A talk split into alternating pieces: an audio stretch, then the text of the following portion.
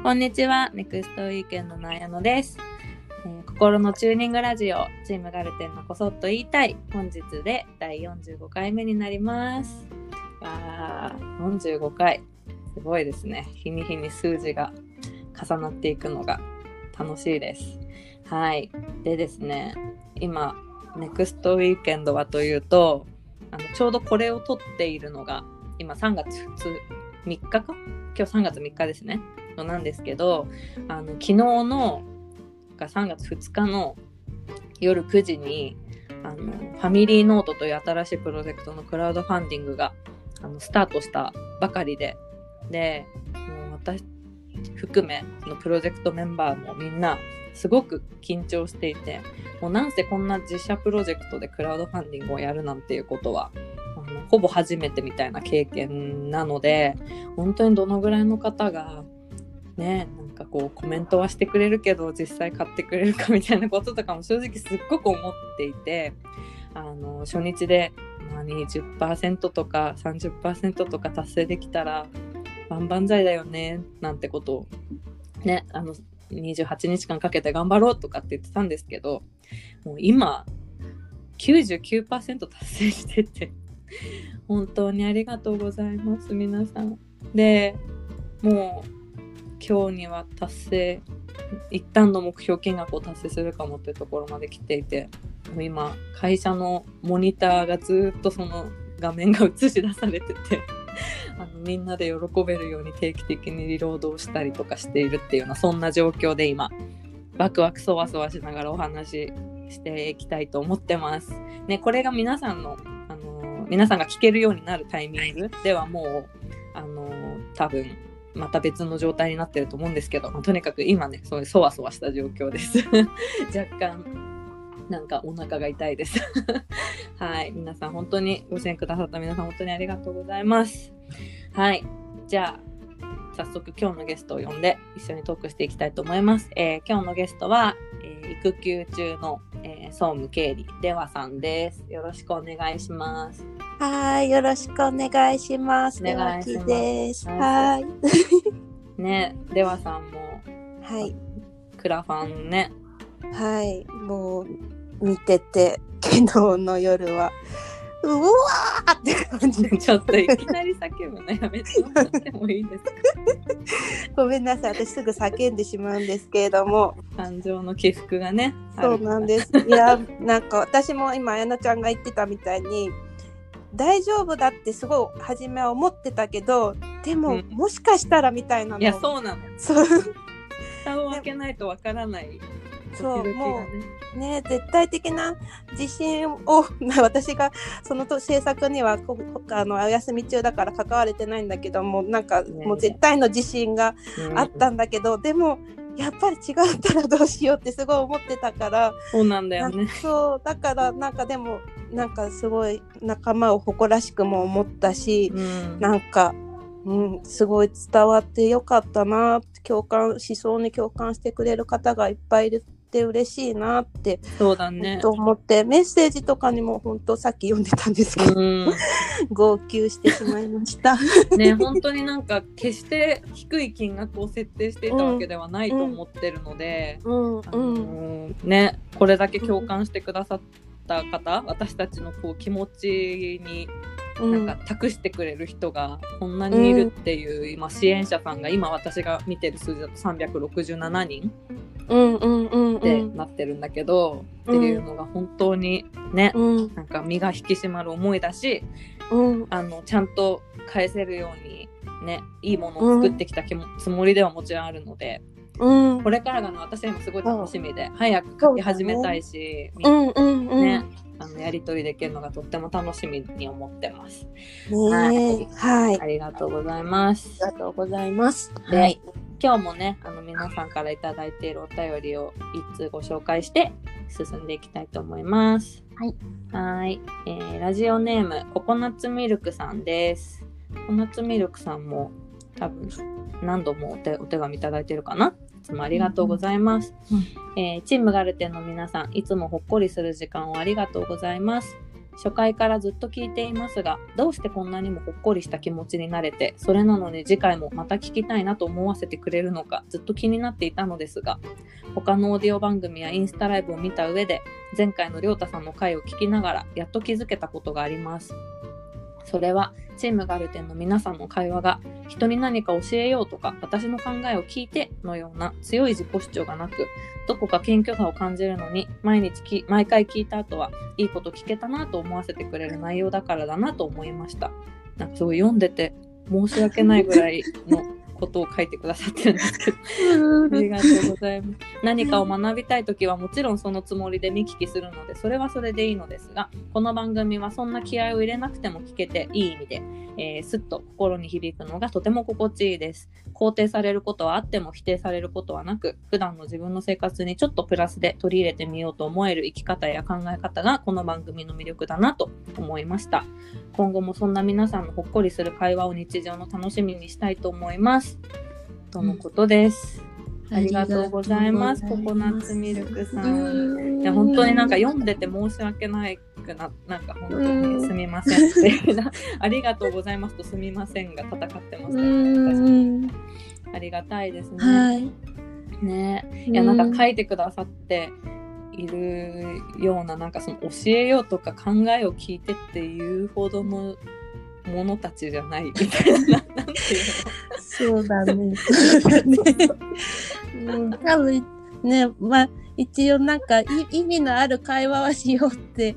そうもちろんね人の時間をいただくからそうなの、そうなの、そ何の意味それがもないそうなのそうとは思っているけど、うん まあおこがましいじゃないけれども。そうそうそうなんかみんなと一緒によくなれたらいいなっていう気持ちはねきっとみんな思っているのかなって思いねます。なんかうん本当にさ、今 SNS 時代すぎてさあのなんか何者でもない自分みたいなことにさ、なんか悩んでしまったりとかさ、なんかいやー、ほんとね、風の時代のせいなんでしょうかみたいな。なんかでも人のいいところばっかり見えるからさ特にインスタとかだと、ね。うんうんあうん。のでもそれって本当にその人の人生のたった一部だしうん。ねなんかみんないろんなことを思ったり沈んだりとかしながらやってるっていう。なんかやっぱりね本当に何度も言ってるけど思想の時代で、うんうん。思想があるから共感できてじゃあ自分はって考えられると思うから、なんか、うん本当にね私たちは本当になんかただの あのただの人たちですけど あのねそれでいいそれ以上でもそれ以下でもある必要はないと思っているというか、うんうん。ねなんかあの私たち社員同士がまあほすごく仲がいいけどうんなんか、それはなんか何か押し付け合ってるっていうよりは本当にみんながみんなでいることをちゃんと肯定できてるというかねねお互いの考えとかを普段からよく聞けてるから、うん、なんかすごくコミュニケーションが円滑になってる部分もあるしうん、なんかうんうんじゃあ自分はって考えられることもすごくあるし、うんうんうん。っていうなんかねあの私たちが働いてて心地いいなって思っていることがちょっとでもなんかこうお裾分けじゃないけれども、ね。うんうんうん。ねこのラジオに載せて届いたらいいなっていうようなことは思ってうんさせてもらってるので、なんか本当にさ、クラブハウスもあってインスタライブもあってさ、うん。うんすごい時代じゃん。なんかなんかいやーなんかもう本当このねたまたまコロナがあったから、ん。それを一つの区切りみたいな感じにしちゃってるけどそこからなんかすごい世の中楽しくもなったけど、ね 忙しいよねちょっと。忙しいね。なんか心が落ち,、うんまあ、落ち着く時がちょっとわかんない子育てもしてるからかもしれないけれども、うんまあね。ねえ、ねそんなねさっきジェアさんも言ってくれたけどこううん。本当にみんながせっかく耳を傾けてくれるならね、うん。ただのつまんない話してもしょうがないなっていうのはもちろん思ってるけどうん。ねあの、うん。本当皆さんと会話するみたいな気持ちでこれからもそんな距離感で続けていけたらいいなと思っているので、はい。これからもよろしくお願いします。よろしくお願いします、はい。ありがとうごはいざいます。はい。はい、じゃあ、ではさんとお話ししていこう。お話ししていこう。ね、で、あの、今まで、あの、この、あの、社員のみんなと、あの去年どんな年だったっていうのとか、こう、年始の書き初めの話とかをいろいろしてきたんだけど、うん、ではさんで言えば、あのうん。ね、あの春からはい。復帰？はいか。な、というところでじゃじゃじゃん。はい。ね予定がね はいあ。の見えてきてはい、そうです。で1年以上育休を取ったことになる？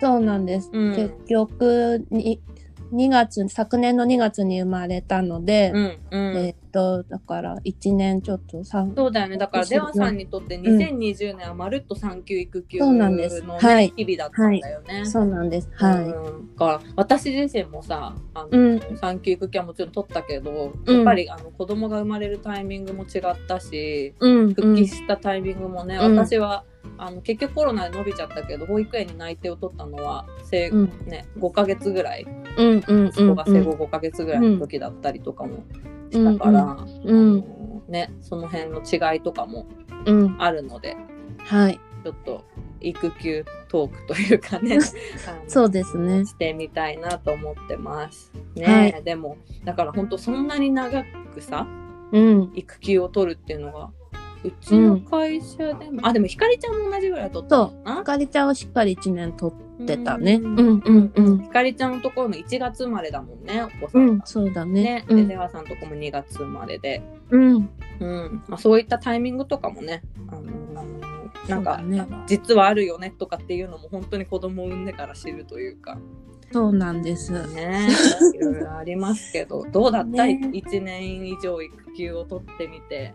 そうだね。うん。なんか私はなんか綾乃ちゃんとかはそそんなに1年もっていう初めから結構そういうスタンスではあったよね。そうだったっけ、うん。あでも産んでみてかから考えるって感じでもあったようん。な本当になんか生まれてさ子供と相対してみないと自分の気持ちなんて分かんないっていうのがもちろん前提だったし、うんなんかうん私は割と決めちゃい決めちゃうたいタイプの人間ではあったんだけど、うんうん。なんか萌えさんがさ、まあ一回落ち着きな、産んでから考えようみたいな、ね、あの気持ちなんて変わるからってね、うんうんうん。その時に一緒に話そうって言ってくれる姿勢の方だから、うん私はなんかやっぱすごくそれに救われて、うんうんうん。ね、その時その時でいいんだって思えたのは、うん本当になんか環境と萌えさんのね、考え方とか、うんうんうん。あのそどんなことでも受け入れてくれる会社のみんなのあり方に救われたなと思ってるけど、まあ、でもやっぱり私はもともとすごく仕事をすることで自分の精神のバランスが保たれるタイプの人間だったし、あのうん。ね、どうしてもやっぱ産休入っても仕事してないから自己肯定感がすごい下がっちゃって、うんうんうんうん。なんか 今日はどこを掃除したみたいなことを毎日。ね。夫にうんうん報告しては褒め褒めてもらおうとしてみたいな、うんうん。うんすごいそういう人綾なんだ乃ちゃんっぽい。う うん。そうそうで子供が生まれても、まあ、やっぱりその、幸せであることと楽しいかっていうことは、なんかすごく別のことだなっていうのを、なんか私はね、うん子供を産んですごく感じていてうんもちろん子供のいる日々はすっごく幸せだし可愛いし、うん。もね心配事も尽きないんだけどうん。っていうことと自分が楽しいか、その今その瞬間がっていうのがうんなんか必ずしもイコールじゃないなっていうのをすごい思ってうんうんうん。やっぱり楽しい今って思える時間が自分には必要だなって考えた時にやっぱり仕事がねすごく私は大事な存在だなというのはなんか本当産んで改めて実感して。うん。そうね。そうそう。であの、まあ、本当にさ補活とかもさうん。本当に状況によるじゃん。自治体とか、うん。うん。タイミングとかね、で、うん。私はもう本当にラッキーでたまたま私が住んでる自治体がその前の年にすごく力を入れて環境を整備してくれたおかげで、なんか、うん。その私が補活したタイミングが待機児童がゼロだったんだよね。だからすごい。そうそう、うん。優先順位は置いといてあの、うん。認可の保育園に入れたっていうのがうん。本当にそういうラッキーもあったんだけど、うんうんうん。っていうので私は5ヶ月結局7ヶ月うん。息子がの時に正式に復帰をね、うんだけど。っていう感じだったよね。でも出羽さんはどうだどうだった？どういう気持ちだった？私は、私は、なんだろう。一年は取る人だなって、まあ、初めから結構思っていて、うん。まあ多分会社のみんなもそう思ってたと思うんだけど、うんうん。そうそうそう、そう思ってて、なんだろうな。まあ、こんな子育てはしつつだけど、うん。お休みが与えられるって、まあそうだよね。社会人になってからね。そう、ないから、まあ、うんまあ、子育て中心だけど、ちょっと自分のためっていうか、有意義に使いたいなって、この自分が復帰した時に、ちょっと役に立てるようにとかっていう、ちょっとパワーアップはしたいなっていう気持ちも結構やる気にみ満ちている、うんいましたね。うんまあ入った時は。うんまあだけど子供生まれたらね、綾乃ちゃんも多分わわかると思うけども、想定外のことしか起きないから本。当だよねなんか そう。じ準備していてもそうそうそう。うんだから、いろんな計画立ててたけど、ことごとく、うん ね、ちょっと私もこのラジオで、初めの辺な何回か話したこともあるけど、本当講習受けたりとか、いろいろうんうん。めちゃめちゃスケジュール入れたりとかしたけど、初めにそれをバーって意気込んでやったら、パタって疲れちゃった時とかもあって、うんそう。まあでもそれも自分でやってみなきゃ分かんなかったことだし、だね。ねから、そう、なんかいろんなチャレンジも意外とできた育休だったかなと思ってて、まあ1年取れるっていうことがもう自分の中で分かってたから、うん。だからなんか長期でいろんなこと、計画が立てられるっていうか、今失敗してもあと何ヶ月あるから、うん。次はこれチャレンジしてみようみたいなことを、なんかこんな社会人になってできるんだとかって思って、本当だよね。そうそうそう、と思って、まあやっていたんだけども、でもな、私の中で復帰するっていうことは決めていたから、うんうん。なんか、すごく私が、ね、綾乃ちゃんとも同じ、同じっていう言っていいのかわかんないけど、すごい完完璧主義とか、しあと心配性とか、そういう性格、まあ、ものにもよるんだけども、そういうのがああったから、絶対復帰したらこういうことで私は、うん、また、なんか悩んでしまうとか、そういうのが結構想定、それも、また今後なんか想定外のことが起きると思うんだけども、なんかいろいろ起きるなと思ってたから、常になんかもし仕事をしてたら、これはどうなる？どうなるっていう癖、考える癖みたいなのをすごいうん習慣にしてた。なんかそんなんで落ち着いて育休取れたのって思われるかもしれないけど、なんかふと、もしこの時仕事してたらこんなことが起きたら大丈夫かなみたいな癖を、なんか考える癖を常にや、癖があったかなっていう感じ、習慣。なるほどねそうそうそう。だから、なんか、例えば、離乳食とかも、なんか、初めは手作りでみたいな風に考えちゃったりもするんだけど、なんか、夫がすごい私の性格を多分よく分かってくれてるからう、ん多分今はできるかもしれないけど、仕事が始まって、まあ離乳食終わってると思うけど、子供のご飯のこととか考えた時に、その考えでいくと絶対潰れちゃうよみたいな風に言ってくれて、だから、こう、ね、今だと、なんか出来合いのものとかでも、いろんな種類があって、そうだよね。そうそうそう、もういろんな選択肢があるから、そういうのに頼って、今から頼ってみて経験したらどうっていう風に言ってくれたから、まあそういうものをあげたらすごい喜んで食べてくれるし、別にこれは悪いことじゃなくて、力を抜く、抜いて、こうり、こうやって接してあげることはいいんじゃないかっていう、なんだろうん。う、実感をするようにしてました。うん。え伝わる？もちろん。なんかねそうそう、私の性格がこうだから、そういろんな、うん手抜きっていう言い方もあんまり好きじゃないんだけど、そのうんうん。言い方が、それも一つの方法だっていうことを自分の中、なんか自分の勝手な完璧主義とか固定感がうん。あるから、それをちゃんと崩していかないとこの先大変。うん。だから今から慣れていこうっていううん。感じのリハビリ、リハビリをしてました。そうだね。でもだからそれも結局さこうじうんうん自己分析というかうんうんうん。そういうね理理解者である旦那さんの言葉とかもあってのことだったとは思うけど、うんうん結局やっぱその逆にさ作らないと気が済まないんだったら作ったらいいし、うんうんうん。ね、そうじゃない部分で気が抜けてそれが結果的に、あの生活のバランスとか心の余裕につながるんだったらそうすればいいしっていう、うんうん。ね、なんかこう本当に他人から押し付けられるようなことって本当にないなと思っていて、育児に関しては。うんうんうんうん。産んだ人間も全員違ければ生まれてくる人間も全員違うから、なんん。かね本当になんかねいろんな、うんなんか正論みたいなのはあるけど、うんうなんんかこう本当になんか好事例はあっても、うん。正解はないのが育児だなってうんすごく思ってるから、そうなの。うんうなんん。かそれは本当に自分の居心地のいいところをね見つけるっていう作業だし、なんか本当それって一瞬でできることじゃなくてうん。時間が必要だよね。そう。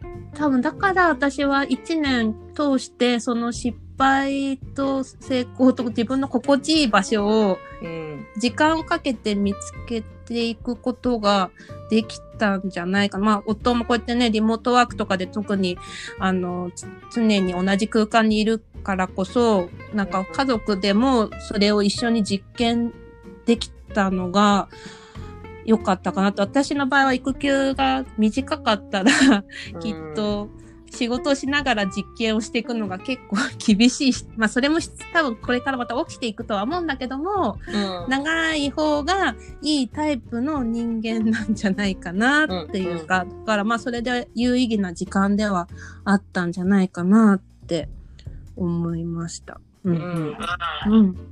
よかった。ね。そう思うよ。うんううん。ん、ありがとうございます。ね、はい。で、なんか、あとうんうん。1年間の育休を通して、こう、すごくここが衝撃だったとかさ、なんか、ああ、そうだね。向き合ってきたこととかっていうのはどういうことがあったりする、えーっと、自分の時間がとにかくないっていうことです。ねいや、本当もう、な、ないよ。一日の中に自分の時間、自分のじ、なんか今、今までがありすぎ、ありすぎたってあるのが当たり前なんだけども、うん自分一人の時間っていうものが、もう本当一日に一一回もなかったみたいな日もあるし、もうね、そう。それが結構自分一人の時間が大好きだったっていうか、まあそまあ、そういう人多いと思うけど、特にそういう時間が保た、ある、あって、こう結婚しても常にべったりっていうよりも自分の時間がある、あって結構楽しいなと思う人だったから、うん。ストレスね、結構これ。うん、な改めてそういう状況になってさあ自分って一人の時間必要だったんだなみたいな、うん。本当なんかね子うん育てでなんか新しいことを知るっていうよりはうん。なんか改めて自分のことを知るみたいなことが私もすごく多かったなと思ってるからそうだね。そうそう、うん。ね。うん。自分の時間問題だよね。そうなんです。もうだけどね、自分の時間がないのはもうしょうがないってでも諦めるよりも、うんなんなんとストレスに感じるんだったら、じゃあどうすればいいんだっていう話なんだけど。まあそうだよね。だってさ、じゃあ明日は作ろうとか言って前からさ、ちょっとこの日は見ててねみたいなことをお願いしてたとしてもさ、うん。状況が変わったらもうそんなのね。なしにせざるを得なかったりとかもするし、本当に予定が立たない。そう、もうそういう時ほどなんか自分の時間ってな、なんか予想外のことが起きてなくなっちゃったりすることがあって、もう余計にもうストレス倍増なんだけね、ど、なんか察してんのかみたいな思う時あるよね。そう、でもね、そんなことでいちいち不機嫌になってても、もう、しょうがないから、うん。もうじ、ね、自分を変えるというか、周りに変えてもらうっていうよりも、自分で考え方だったり、作り方を変えるしかないなっていうので、ね。まあ、そうそうそう。から私がこう自分の中でもこうこうしようって思ったのが、まあ、それが正解かどうかわかんないけどとりあえずやろうと思ったのはうん。なんだろう、まあ、私は結構すごい調べるのも好きだし慎重派だしうん。完璧主義だしみたいなところがあって、何でも、まあ、例えば何かに参加するっていう時もめちゃくちゃすごいよく調べてから参加したりとか。弊社の情報通だからね。そうなんです。まあ、あらゆる角度から調べ上げた上でうん。やるみたいなことが多かったけどもう直感もうやるって言ったらもう申し込んじゃうとかうん。なんだろう、まあ、自分の中ではこれを見切り発車と呼んでいるんですけれどうんも、もう今年の目標は見切り発車っていうあれあの目標なんですけれども抱負が、うん。そう見切り発車でもう飛び込んでみるっていうのをやるようにして、まあ、意外ともう自分の直感って私35歳なんですけれども、うんそんなにもうすごい人生経験が豊富なわけではないけれどもまあそれなりにちょっと自分を信じてもいいかなってい、うん思ったよりは信じていいんだと思うしし今今こそ信じなきゃいけないんだって思って。うんうん そう。で、飛び込んでみるとそれなりに発見もあったり、失敗したら失敗したで、それもいい経験になるから、うん。なんか悩んでる前に飛び込んでみるうん。っていうのが、すごい癖が、がついたかな。そういう習慣をつけるようにしたら、うん。ちょっと楽に、まだ全てがクリアになったわけじゃないけど、ちょっと心が楽になったようなうん気がするし、そんなになんか考えすぎないとかね、物事とか。うんうん。なんかその子供との付き合い方っていうよりはさなんか自分との付き合い方がどんどん分かっていくと、そうだねなんか自然と子育てにも。なんか余裕が出てきたりとか、うんうんうん。ね、うんなんか、家族の時間がうまく回るようになったりとか。私もすごいうんねうん思ってるし見切り発車大事だよね。だね。うん。意外となんか悪いことだってちょっと 悪いことっていうか、もうん、私にはなかなかそれができない人だまあった石橋叩きまくる。もう壊れるまでそうそうそうそう、ひび入るまで叩くみたいなタイプの人だったね。ね、でもなんかいろいろうちで、ね、ネクストウィークやで取材した方とか、あの、横丁の話とか聞いてると、結構、なんか皆さん見切り発車の方多いな。とりあえずやってみるみたいな。うん。ね、萌さんも結構そういう方だと私は思ってて、うん。いう部分もあって、そういうい、なんかとやってみて考えようよみたいなうん。のって、今こそ大事っていうか、うん大事だなって自分にやっぱそれが足りてなかったんだっていうことを子育てを通してうん。かんあの分かったことだから、まあ、すごい財産だなとは思っているけどもそうだ。ね。うん見切り発車自体がっていうよりも、うんなんかうんさっきジェワさんも言ったけど、なんか自分の感覚を信じるじゃないけどさ。で自分の感覚を信じて何かやってみた後の感情にちゃんと向き合ってとかってやっていくと、多分見切り発車の精度がどんどん上がってってなんか見切り発車じゃなくてそれはシンプルに選択の判断が早いみたいな感じになってくると思うんだよね。うんうんねうんなんかそれそういう能能力じゃないわけどスキルみたいなのはうん。多分なんかすごくある,、あるとというかね、うん磨けると心強い部分かなって私もすごいうんねうんうん。思ったりはしてる。ね。ね。でも何事もやってみないとわかんないからほんと。そうだね。うん。そう。ね叩きすぎてもなんかうん。ね、そもそも道が変わる可能性もあるから。そう。壊れちゃったりもするからね。そうそうそうそうそう。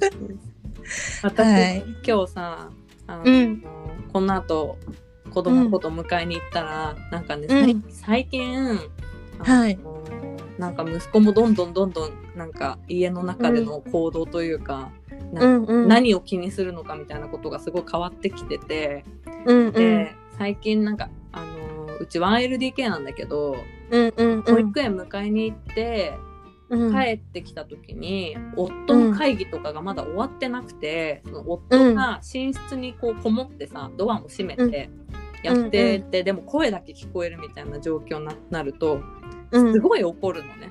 うんうんうんでもうドアを何としてでもこじ開けようとしてドアの前で大泣きしてうんうんでもかといってドア開けてってもさやっぱどうしてもパソコンが叩きたかったりとかするから、うんうん。締め切らざるを得なくてなんか結構家族全員辛い気持ちになるみたいなのが最近結構あって、構あんまりなんか全員の精神衛生上良くないなとうん思って、うん。なんか今日あの多分そういう状況になるってことを事前に夫が言ってくれたの。うんうんうんだからうん。会議が長引長引くと思うってことを言ってくれて、うん。うん。でなんか私その時にすごいパッて思いついたのがじゃあもう私シノと2人で外食してくるわと思って、うん。うんうんうんあんまりやっぱり私預けるの早かったのとかもあると思うんだけど、うん。あんまりそういう経験がない2人っきりでみたいな。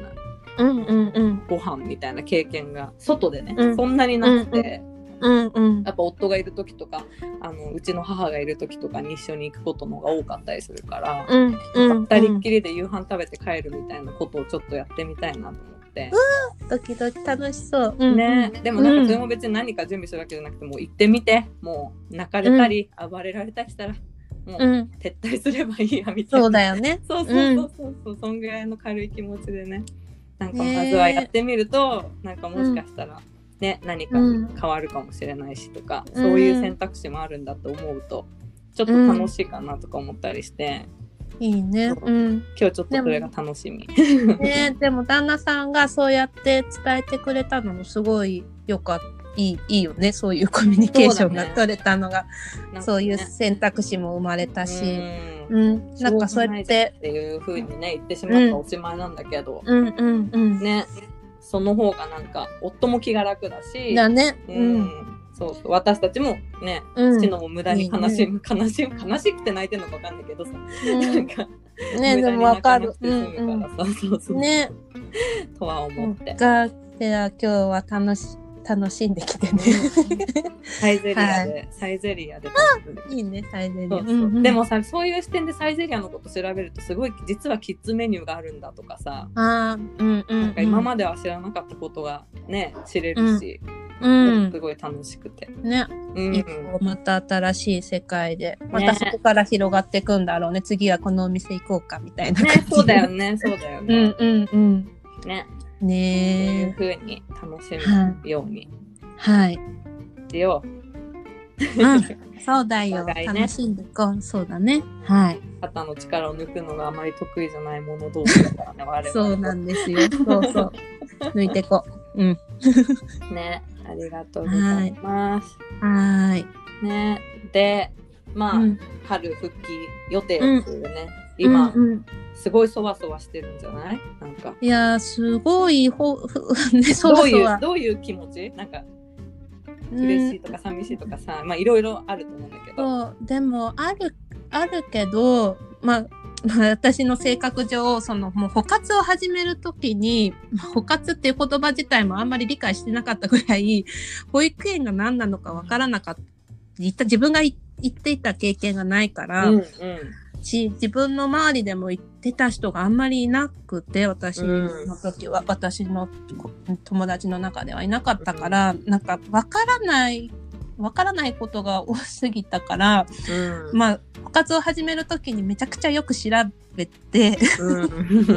自分でありとあらゆる方法でしこう保育園とはこういうものでなんか納得した上です決めたりとかもしたから、うん。今はなんかそんなに不安なことは、うん。子供に対して不安な気持ちはなくて、まあうん。不安要素を消すために自分でいろいろやったんだけども、うん。まあ、その時は大変だったんだけど、だから今は、あのーそんなにお子供に対しては不安じゃ一応ななくて、まあ不安じゃないって言ったら嘘にはなるけれども、すっごい、みたいな。びっくりするからやめて私よくやるじゃん、会社で。いやでもリスナーさんびっくりしちゃうからさ すいません。いやでもなんか自分の選択に納得ができてるってことだよねそう、そういうことです。自分の選択に納得できてない時が一番私ダメな人だから、うんうんそう。まあだからその不安をね解消するために調べるわけだからねではそうなんです。そうなんです。まあでもよかったねそうなんだから、まあ、あとはやってみて、自分に起こることをクリアしていこうっていう感じではあるんだけど、そうそう。そうだねまあ、そう。ね、そうなんです。補活ね、大変、大変っていうか、皆さん、この2020年に補活をした方は、ただでさえいろいろとね、うん日本はあのなんか待機児童も多くて大変なんだと思うけど、うんさらに大変になったんじゃないのかなとは思うんだけども。ねなんか直接行けないとか人数制限がとかねなんかそうそうそうそうそうそうもとか。ね。あるいけないから、うん。ね、いろんな方法でみんな保育園を知ろうって思ったりとかされたんじゃないかなとは思ってるんだけど、まあね、うん。私もすごい1日3組しかない、い見れませんっていうところに頑張って電話してみたりとか、そうかそうそうそうとねなんかね。か結構さほんなんだろうアナログなことがすごく多いじゃない？なんか行政のことだったりすうんるから、うんうんなんか電話じゃないとダメとかそうそうそう。この紙1枚漏れたら受けてもらえないとかさね、なんかそういうもどかしさもいっぱいかん感じる瞬間だったよね。そうだよね。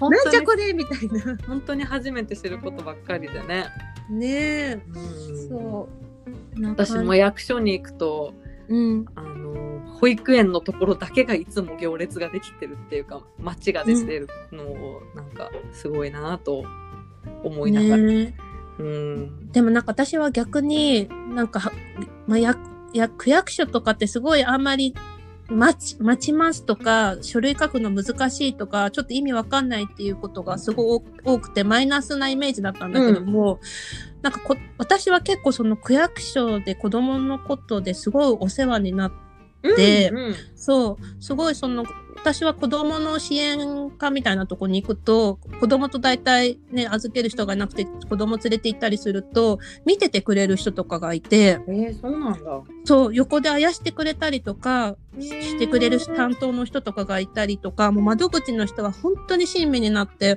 教えてくれて、私この区に住んでて本当に良かったみたいな感じで、毎回泣きそうになりながら、そう帰ってきて、私は自分の住んでる区に対する愛が溢れたんだけども、そう。そう、いうきっねかけにはなったり、子供を通して知った世界ではあるんだけども、そうだね。なんか、うんうん。本当にねなんか自分が今まで全然知らなかったような職業の人が子供たちを守ってくれてるんだなそうなの。そうなの。そ。れは本当に感じるよね。そうなんです。そう。なんかね、マイナス要素を持ってたとこだから余計にっていうとこかもしれないけど、うん。なんか、なんか、ね、住んでる場所に愛を持ったから、なんか、いろいろ協力できるとことことはしたいな、みたいなこととかも思ったりとか、うんそうそうそうそう、まあ、包括を通通じて、まあ、そういうこと、気持ちが芽生えたりとか。そうだようんね。うんうんもうこれから保育園に入ったらさもうんううん保育園の先生たちもまた素晴らしいんだよね。ねえ、そう。本当にありがたいよね。もう保育園ってねすごいおさん0歳から預けられるわけなんだけども、どんなところだよとかって思ったけどど そうなんだ。どんなとこだよ。どんなことするんだよ。なんか私すごいあのちゃんに初め 保育園のこと考え始めてるみたいな話した時に保育園ってどんなことす0歳の子って何一日するのみたいな質問めちゃめちゃしてたような気がする。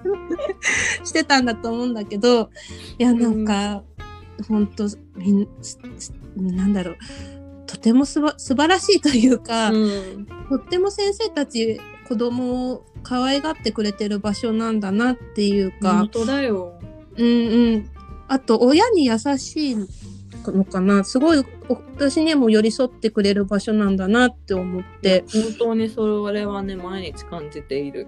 ねえ、うんすごい、あと、なんかあた、当たり前のことかもしれないけど、すごい褒めるのがすごい上手だな、みたいに。あーでもそれはわわかるかも。ね、なんか、うんあ、そこのそういう言い方で褒めてくれるんだ、みたいなうん感じで。確かに。なんか、ねなんか、ちょっと子供がなんかトントントンっておもちゃで、なんか壁みたいなところを叩いてた時も、ああ、音鳴ってるねとかじゃなくて、うんなんて素敵な音が鳴ってるね。ちこんな音が鳴ってるね、みたいな感じで、みたいな感じで、素敵だ。って。いや本当に学ぶことがね多いよね。やっぱりプロだからさ子供たちに向き合う、やっぱそうだよね。うん、なんかね。あのーやっぱ私も出羽さんも初めての育児じゃない、うんうん。だからあの、0歳児ってこうみたいなのも分かんないしさ。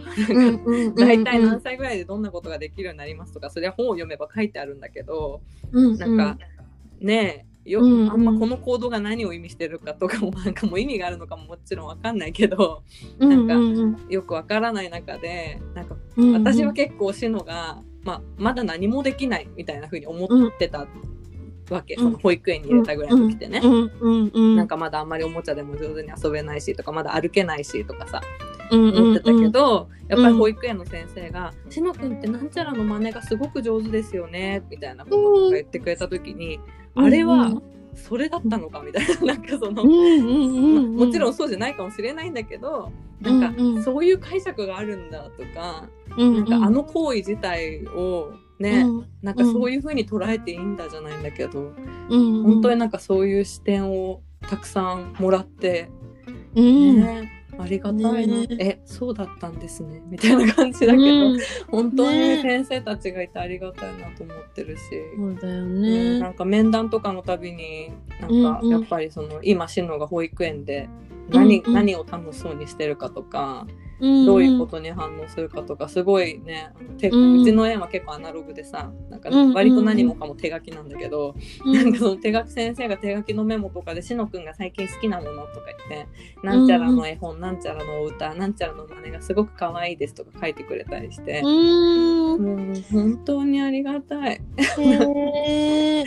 なんかね、なんか保育園に対しては多分いろんな考え方の方が多分いて、うん。なんかそんな早くからっていう意見ももちろんあったりもするし、だからなんか保育園に預けることが全てではないけど、うん。悪い選択肢ではないのかなっていうか、うん。普通にね、あ、なんだろう。うん、なんか結構、ま、迷ってるっていう声とかもよく聞いたりして、それもすごいよくわかるから、まあ私もそういう人だったから、まあ行ってみて自分で感じたい、いこういうこと、こんなにいろんなことも褒めてくれて安心できできる場所なんだなっていうことは思ったから、うん。なんなんだろう。ね、迷ってる人は行ってみたりとかしたりしてもいいのかなって思ったり、そう、あと私、なんだっけ？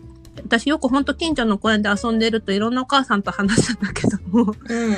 そう、話してたら、なんか私は、あるお母さんは、初め保育園に預けたんだけれども、子供が自分が好きすぎて自分で面倒を見たくて、保育園を見させて自分も仕事辞めてお家で見てるんです。でもそれがすごく幸せなんですって言ってるお母さんがいて、あ、それも、それですごい素敵なことだなって思って、自分が幸せだったらね、すごいいいよ結局は全て自分と家族が幸せかどうかだからなんかその手段の良し悪しじゃないんだよな、うんうん、そう保育園だとどう？幼稚園だとどう？とかそういう問題じゃなくて、うん、ねうん、結局あのー子供に何が与えられるかっていう視点ももちろん大切だけどうん、自分の精神衛生が,、うんうん。が一番私は大事だと思ってるし、あそうそう親そうが崩れたらね子供はね、どうにもできないわけで。うんうんうん。ね、本当なんかそれはさ、なんかもちろん選択肢と判断材料としていろんな情報を集めるのはすごく大事だけど、うんうんうん。最終的にはもう自分が幸せかどうかここ、うん心地よいかどうかっていううんことだからね、そこにそうそうそう。着地できればねいいよね。そうだと思います。うん。そう、そのお母さんの笑顔もすごい素敵だったから、すごく幸せそうだったし、子供も幸せそうだったなっていうふうに思ったからね、なんかやっぱお母さんの笑顔うん。が作れる選択ができると、子供も嬉しいのかなって、今は思ったりしてます。本当にそうだよ、うん。あなたのためにとかって言われてもさ子供はさ、うん知らんがなだったりするじゃん。うん。うん。うん。ねそうなのでそれす。よりはね みんなうん楽しそうな方が多分楽しい未来が描ける子供になると思うから、うん。うん、ね、うんうん。そう思っている。はい。本当に今タイミング的にさ4月から入園っていう人がやっぱりあのうんうん。ぼ母数としてすごく多いと思うからそうだね。うんうん。ねあのみんな適当にね、適当に頑張りましょうね。そう。うん適当ってなんか言葉もしかしたらマイナスに感じちゃうかもしれないけどなんか十分いやいやもう今のままで頑張ってるから適当って本来は多分ネガティブな意味じゃないんだよそうそうそうそうそうそう十分頑張ってるしなんだろう。なんか綾乃ちゃんも最近のインスタで書いてくれてたけどあの一人で頑張んなくていいからっていうね、うん。そうみんなでね手を取り合ってやれるように自分が思ってる以上にみんなも手貸したいって思ってくれてるし頼頼ってもいいしねっていうことですよね。ね。うんう本当に。徹底的に自己分析とねうん。自己満足だと思うからそうそれ究が極はねつながる。うん。そそうそう子供にもね。はい。みんなでなんとかやっていこやっていこう。はい。はいじゃあそんな感じではい。みんなではさんがどんな感じで戻ってくるのか、ハラハラドキドキしながら待ってるよ。はい。待っていてね。はい、ありがとうございます。はい。はい、じゃあ、レワさんと一緒にお別れしていきたいと思います。はいえー次回のゲストは、ついに新メンバーお披露目です。じゃじゃじゃじゃーん。じゃじゃじゃん、じゃじゃじゃじゃんはどうなんだろう。どうだ？じゃじゃじゃじゃー そういう問題かいん。ごめんなさい。はい。盛り上げようと思ったの。新しくね、あの産休に、4月半ばで産休に入る安代ちゃんの後任としてコンテンツプランナーを担ってくれるさきちゃんが次回登場しますので、さきちゃんにはちょっとじっくり今までのこととあの入社の経緯とかねあの、うん聞いていきたいなと思ってます。お楽しみにということで、じゃあではさんありがとうございました。ありがとうございました。はい、またね。はいそしてリスナーの皆さん、最後まで聞いてくださってありがとうございました。また来週、さようなら。